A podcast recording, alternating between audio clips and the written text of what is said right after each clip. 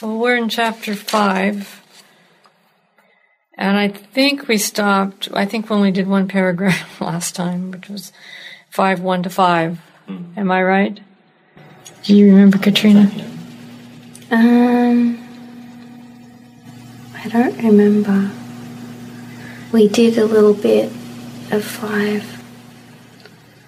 My eyes aren't good. I have a eye vision test. You know, not this week, but the one after. so. So uh, let's start with verse 6. Katrina, would you read verses 6 to 10, please?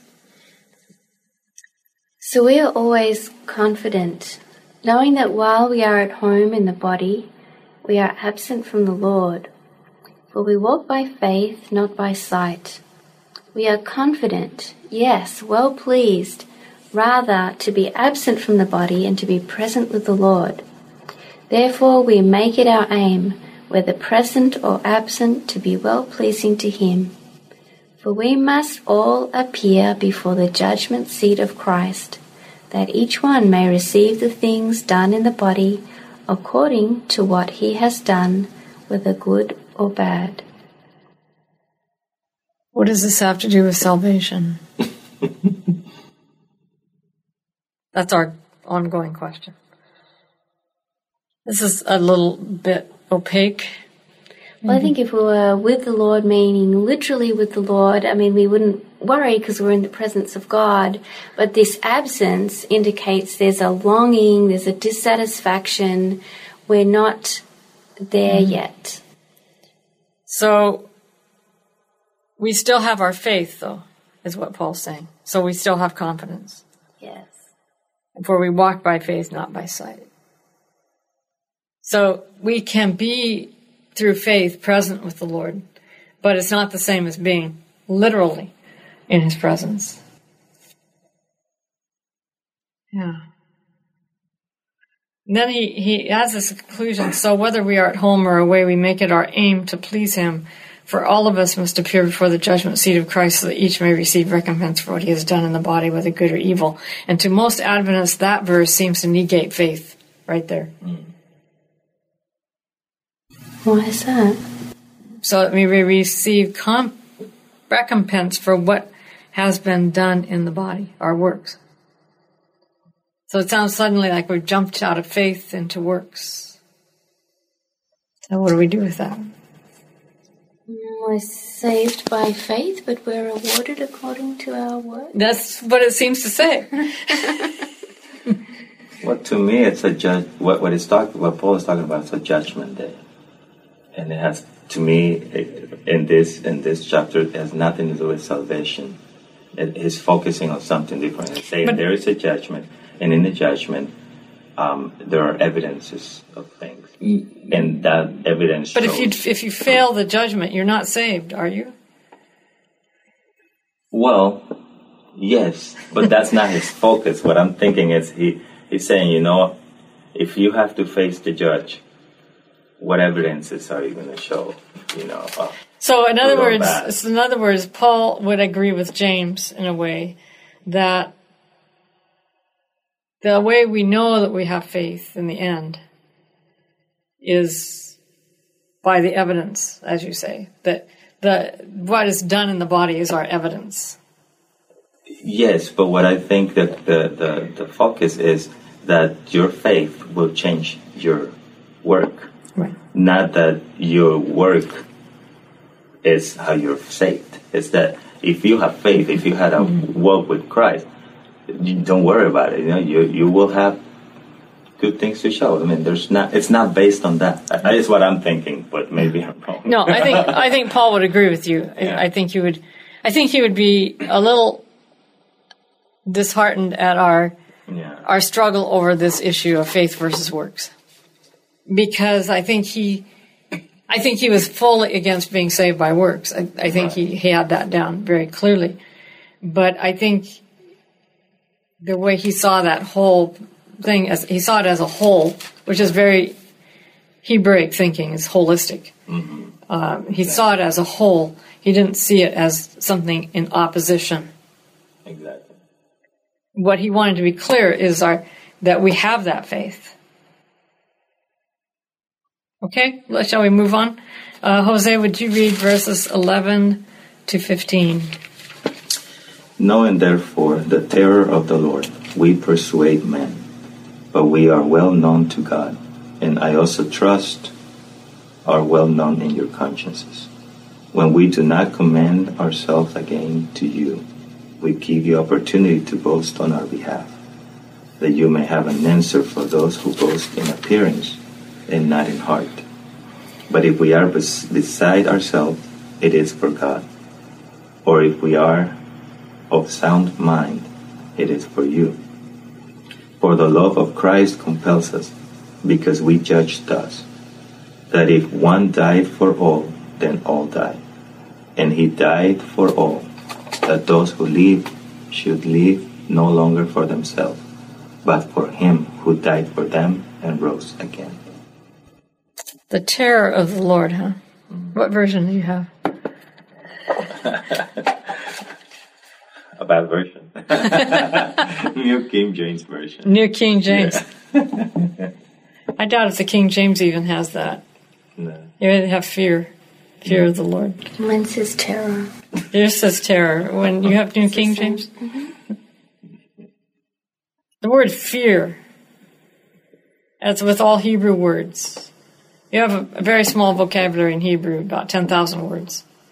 Of those 10,000, 2,000 are loan words. You have really a 8,000 vocabulary in Hebrew. Every, instead of adding new words for new meanings, like the Greeks tended to do, and people who speak English tend to do, the Hebrews added meanings to already existing words. So every word has a spectrum of meaning mm. that's related uh, probably the sharpest contrast I know of is the word galal, which is the verb to roll. The noun form, gal, can either mean wave or wheel. Obviously, something that rolls. Uh, so that just, just gives you an idea of so what we're dealing with with fear is respect, reverence, awe, of being afraid, terror, and so on. And the question is, does this context deserve the nuance at the other end of the spectrum of terror? It's, it's difficult to persuade people who you've scared to death with terror. and yet he says here, therefore, knowing the fear of the Lord, we try to persuade others. Well, you're going to have a hard time persuading people who are terrified, except that they might be persuaded to listen to you because they're terrified, but they're not going to be in the long term able to retain that. He says he knows the terror of the Lord. He's saying, knowing the terror of the Lord, his experience on the Damascus Road was terrifying and traumatizing. He didn't eat or drink for three days. He, he mm-hmm. knew that terror. He, it would be easier to see that if he said, I try to persuade others instead of we try to persuade others. I, I personally prefer knowing the fear of the Lord, knowing the respect, the awe, because if you fo- go on in the in the book, he talks about God reconciling the world to Himself through Christ, and that there doesn't seem to be any fear the rest of the chapter, in in the sense of being afraid. He says, if we are beside ourselves, it is for God. Right. Verse 13, or sound mind. So he's just setting up another set of contrasts. He As he's doing through all this chapter, in here at the beginning, chapter 5, he talks about the earthly house, the body, the tent is destroyed, but in the heavenly places, there is a, uh, a house not made with hands, right, that will be closed with. So it's Yeah. setting up contrasts. And and he might be writing to people who uh, actually terror is the only way they'll even listen at all. There is these wider these uh, wider uses of that word fear, so let's keep them all in mind. So, what is he saying in terms of what our message should be? Well, he hasn't gotten there yet. Oh. We're going to have to read on to get to that. He says, For the love of Christ, and here it's obvious it's not the terror of Christ that Right. urges us on, it's the love of Christ urges us on because we are all convinced that one has died for all, therefore all have died, and he died for all, so that those who live might live no longer for themselves, but for him who died and was raised for them. This is this is the vicarious atonement. Mm-hmm. And vicarious atonement means that Jesus Jesus literally bore our sins in a in a experiential sense. And I I I've- I've worked on this a lot, and I've come to believe that Jesus Jesus had the highest level of empathy. When when Hebrews says that he became perfect through suffering, through the things that he suffered. One of the ways that perfection is manifested according to 1 Corinthians 13, the love chapter, is to have that highest degree of love. Well, one of the highest degrees of love is empathy. In order for Jesus to experience everything that we have done bad, he would have to have that highest degree of empathy for that to take effect, for him to have actually experienced our, our sins in, in the way they affect us and their consequences.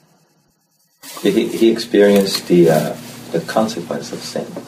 Mm-hmm. Yeah, uh, and the eternal death mm-hmm. for us. Right. I think God experienced that even without the incarnation. I think so too. Yeah, you're right. Uh, there's a beautiful statement in Book Education where Ellen White says that the, the cross is only a taste of the enormous pain that God has suffered because of sin. So he has borne it himself and all its consequences. But, but no one had borne to the ultimate conclusion of death until Jesus died. And so, in that way, he uh, he experienced death for everyone. We have two minutes left, so I think we probably better uh, stop with that paragraph, unless you have some other comments. We didn't have very long. We didn't start very soon. I got time. but um, when it says that it, it suffered, our suffering, it's some, to me, it's like he suffered something that we were destined or, or going to suffer, but we haven't. And we most likely Well, won't. Right. Because. So, so here's how I see it works Yeah. uh, in the Garden of Eden. Jesus or God made it very clear that the day you eat of the fruit, you will surely die, and it's it's emphasized in the Hebrew. Uh, dying, you will die, so you will surely die.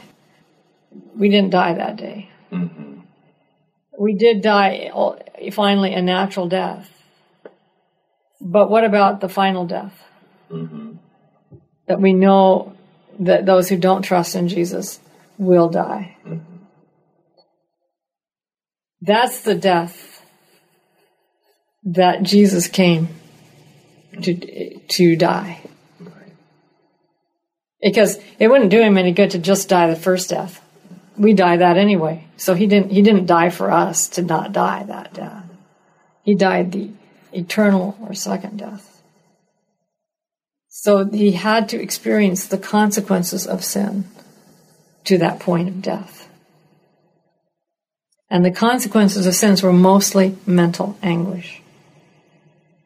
Right. Well, it's the separation for for Jesus was a big one because he he was Right. always one. Right. with God, And and he was God had to, God had to separate make that wall of separation because Jesus was not separated in himself from God. Whereas we are the ones who separate ourselves from God. Right. It is the the death of Jesus isn't entirely exact equivalence Right. to what the to the death that we would die. It's an ex, it's an example death. It's it's a a vicarious example of sin But- but leading it's- to death. I don't know how to say this. Basically, what I'm saying is that, like Adam and Adam and, and Jesus, I, I can see um, how they're alike. Basically, you know how their sufferings could have been almost the same. in the, in terms of separation from God. Like Adam had a close face to face relationship with God. He had it, and and then he was separated from then on. Mm-hmm. So he felt that separation from God. He felt the consequence of sin. Literally, it's like um, my mother and I. You know, we live together, and if we get separated, then I, I'll feel it. You know, you feel it. What's happening in the border right now with children being separated from their parents? That they, they have that emotional and mm. devastation. You know, so because they got separated. So did Jesus, but the rest of us, we've never had that close face to face connection with God. But we will so we, suffer. Well, so the this doesn't have this happens in part here because we do suffer that from that separation. We suffer all the mental agony of being in Satan's hands instead of in God's hands that's when you when you are when your conscience is, is clear of and you want to obey God and, and you and you hope to to be with God. But if you don't, you know, I'm just thinking, you yeah. know, but but at the end, but the end of the millennium, yeah, they will have that face to face encounter. They will see the whole love of God displayed because uh, there will be that panorama of the great controversy that they see from beginning to end so they will realize what they've lost, and that will be what what I what I I have a hard time understanding. It's our his he or our sufferings. When it's to me, it's not necessarily our suffering. So instead of he getting our sufferings, basically he what he's saying to me is that is it, he got something that we were going to suffer but we're no longer right, right, right, right. And, I, and I would agree with you with that. And not just me, but everybody, because at yeah. the very right. end, he, he, those who die, even even those who rebel against God, will not have a, a, a drastic, dramatic death like Jesus did. I mean, there will be fire from heaven, of course, that will consume it, but that's the word consume. There will be, there will be the the some suffer sense. longer than others as the that's mental as the yeah. mental agony. That's the mental agony part. I personally believe the lake of fire is mm-hmm. different from the fire coming down from God. The lake of fire is emotional agony. Because I did a study of fire in the Bible, and it is often uh, metaphorically used of emotional mm. agony. So I, t- I tend to think of the lake of fire as emotional agony and mm. that the wicked will suffer intense emotional agony, incredible emotional agony, because they realize they have nothing but evil to cling to. Is it possible, though, that when Jesus suffered the second death, mm-hmm. he felt that rebellion? He didn't own it, mm-hmm. but he felt that rebellion. He mm-hmm. felt that fear. He felt the anger, he felt all of the things and their consequences in, in human lives. He felt all of that the depression, the, I mean, what leads people to drink? What leads people to addictions? What what is it that uh, causes all these things that we see that are problems? So I, I see him as, as suffering all of that, but he didn't own it. It, did, it wasn't his own. Right. And that's that vicarious. It's, it's sort of like how a parent feels if, if their child is run over by a car and survives, but is injured badly. That parent feels intense emotional agony. They feel they suffer with their child. And I see that as how Jesus vicariously suffers. And, in both, both the now and the, the ultimate. A good article to read on this is Signs of the Times, April 14, 1898, uh, where she spells out the emotional agony and the fire. She says, We read of the fire that is, that is not quenched and, and so on in Scripture. And she says that that is the the mental agony. She doesn't use the term mental agony, but she uses something similar. Yeah. That that's the mental agony that um, the wicked will suffer. I thought something that is not biblical and it's not. I can't prove it with anything. but I, I, I, always saw it like um, that God's plan of salvation saved everybody, not not just the. Um, Not just the people who were going to be saved. No. yeah, but he, he, he saved them in, in terms. uh, Hear me out. Maybe I'll, I'll try to explain myself.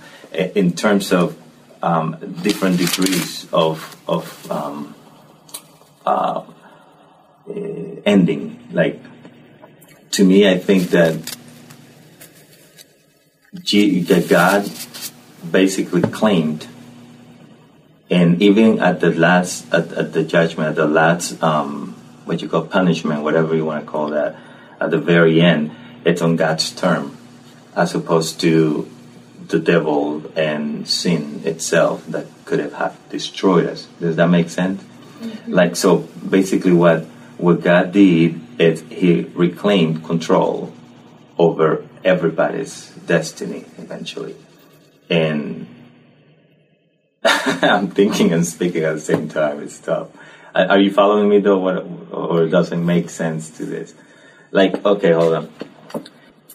Like we're going in one direction, and eventually our our end was going to be more painful, horrible, if we were in the devil's hands and um, the the in sin, as opposed to God taking over and said, you know what, I will That's where I have to, I, I must confess, I have to Disagree. disagree. Okay. Um, the reason because, according to the fourth, third angel's message, God's wrath is unmixed with mercy.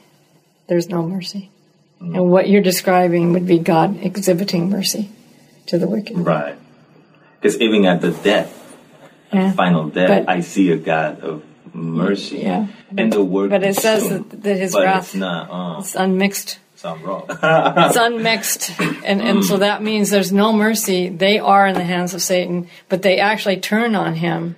If you read Great Controversy, Yeah, yeah, they actually yeah. turn on him, and and he has no mercy. right. But he won't destroy him. Ultimately, it's God I, I who will. mm, well, the glory, the glory, the glory of him who is love will destroy them because they're out of harmony with it. Right. It's still natural I consequences. Yeah. but it is the glory of Him. I see God as giving them one last final embrace, and that embrace is destructive. Because uh, Ellen White makes over and over the statement that what is what is life to the to the righteous is death to the wicked. The same glory that the righteous can live in and and, enjoy, and it gives them life. And to the wicked, because they see God as angry and revengeful and, and all of those things, when He tries to love them, it is destruction to them. It is torture. I hope my comment won't, uh, uh, what you call that, um, affect my, You're- my no, recommendation. no, but, no. But listen, hear me out to this. I think that even the final death, you know, the, the very end, it's ba- based on what I what I've studied, and I don't understand this on mercy and right uh, you know, that being together. But I don't know how God will do that. But but even that death is is out of mercy, out of love, because God will not. I don't see God in the Bible um, tormenting. Okay, so what? killing So here's here's how I would spin that: is that he he will not keep them alive in their torture. Exactly. So he will because just like our, our normal death, it's it's a blessing, He could keep rest. them. He could artificially keep them alive indefinitely. right? But but he does it out of love Right. because you know I'm going to put Right. an end to it, Right. and and it's not. Uh, they have already suffered. They have already uh, seen the devastation of, of sin. Um, so what God is doing it is His consuming fire will that will do that. His, will consume. he will he will love them and not keep them alive in it. And, and, and it, and I don't think it's lengthy. I think it's consuming. It's just there's other precedents in the Bible of that same consuming fire, like Elijah, for instance. You know, he consumed and he it was automatically bam, and everything, the water, the rock, everything was consumed. So that same fire, Nadab and Abihu, the glory of God came and consumed them, and they took them alive. I mean, took their bodies. Their bodies were still intact. They took them out in their tunics. Mm. So we're dealing with a different kind of fire. we are okay. what do you do with some burn longer than others? That's been the, one of the problem statements that Adventists have wrestled with. That's, for, that's what I struggle with because I know Ellen G. White clearly states that as well, and I go. The only, the only Ellen G. White thing, from- the from only what I see in thing, yeah, the only thing I can do with that statement is to suggest that some people whose hearts are particularly hardened, but who knew once knew the love of God and once embraced it, and then turned away from it for self worship or for whatever reason, they turned away from the love of God. They are drawn into that love from memory of having once been loved. Mm. But they reject it. And that struggle that mental struggle just is is and they it doesn't destroy them right away because they once had that. Mm. Does that make sense? So lucifer she talks about satan as the one the exhibit a of the one who suffers the longest. Lucifer who once walked in the in the stones of fire and and who once was the closest to god and knew god the best mm-hmm. of all the angels he's going to suffer the longest because of that memory of having once been loved. Yeah, I struggle with It's that. just- it's to the see only- God, that I honestly struggle because But- I but it's- God- it's- what is the purpose? I mean, what, what would God? What would be God's To- to- purpose to, make? I understand Satan. He I doesn't I want him to suffer longer. he, does, he, he doesn't make them suffer longer. Gotcha. They do they suffer. Do suffer longer. Okay, I It's it's not it's not God doing it. got it. It's their response to His love. It's their response to that fire. Hmm. Um, and I I don't know. Um, I think it's the purpose is that we really see the whole thing work out. That we see it intelligently. I think there's a lot we don't understand about sin, and a lot we don't understand about the love of God. Yeah. and and to see that whole thing totally terminate in that way assur- reaffirms that we will never choose that path again.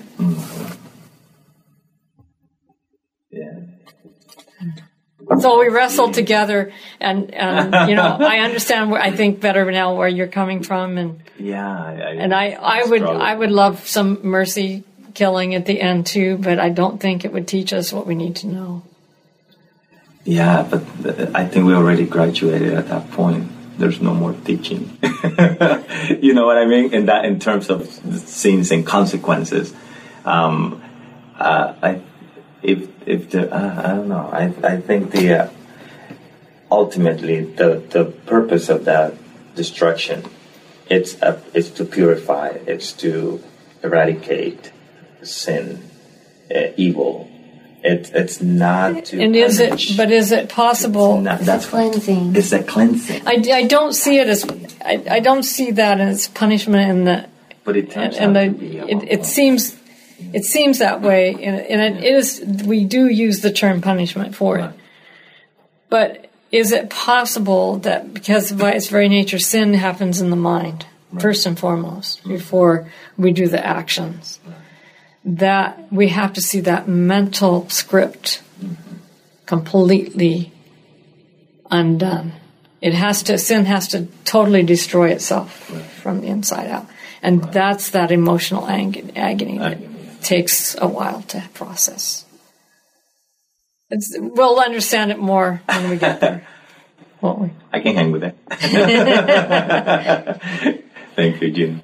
Well thank you for for as iron sharpens iron so one person sharpens another and i think that went on today and that's good Thank you very So much. thank you for thank you for that good wrestling and tussling. wrestling, yeah. We weren't, I don't think we were tussling so much with each other as we were with the concepts and Yeah, I think. everything. Well, let's let's keep doing it next time. Next time. Okay, let's pray. Dear God, we thank you that in everything that you do, your love remains constant, and that it is we who change and we who reject and rebel and go against your plan. We ask that we might constantly see your love in everything that you do and not ascribe anything to you that is not an aspect of that love. In Jesus' name, 你们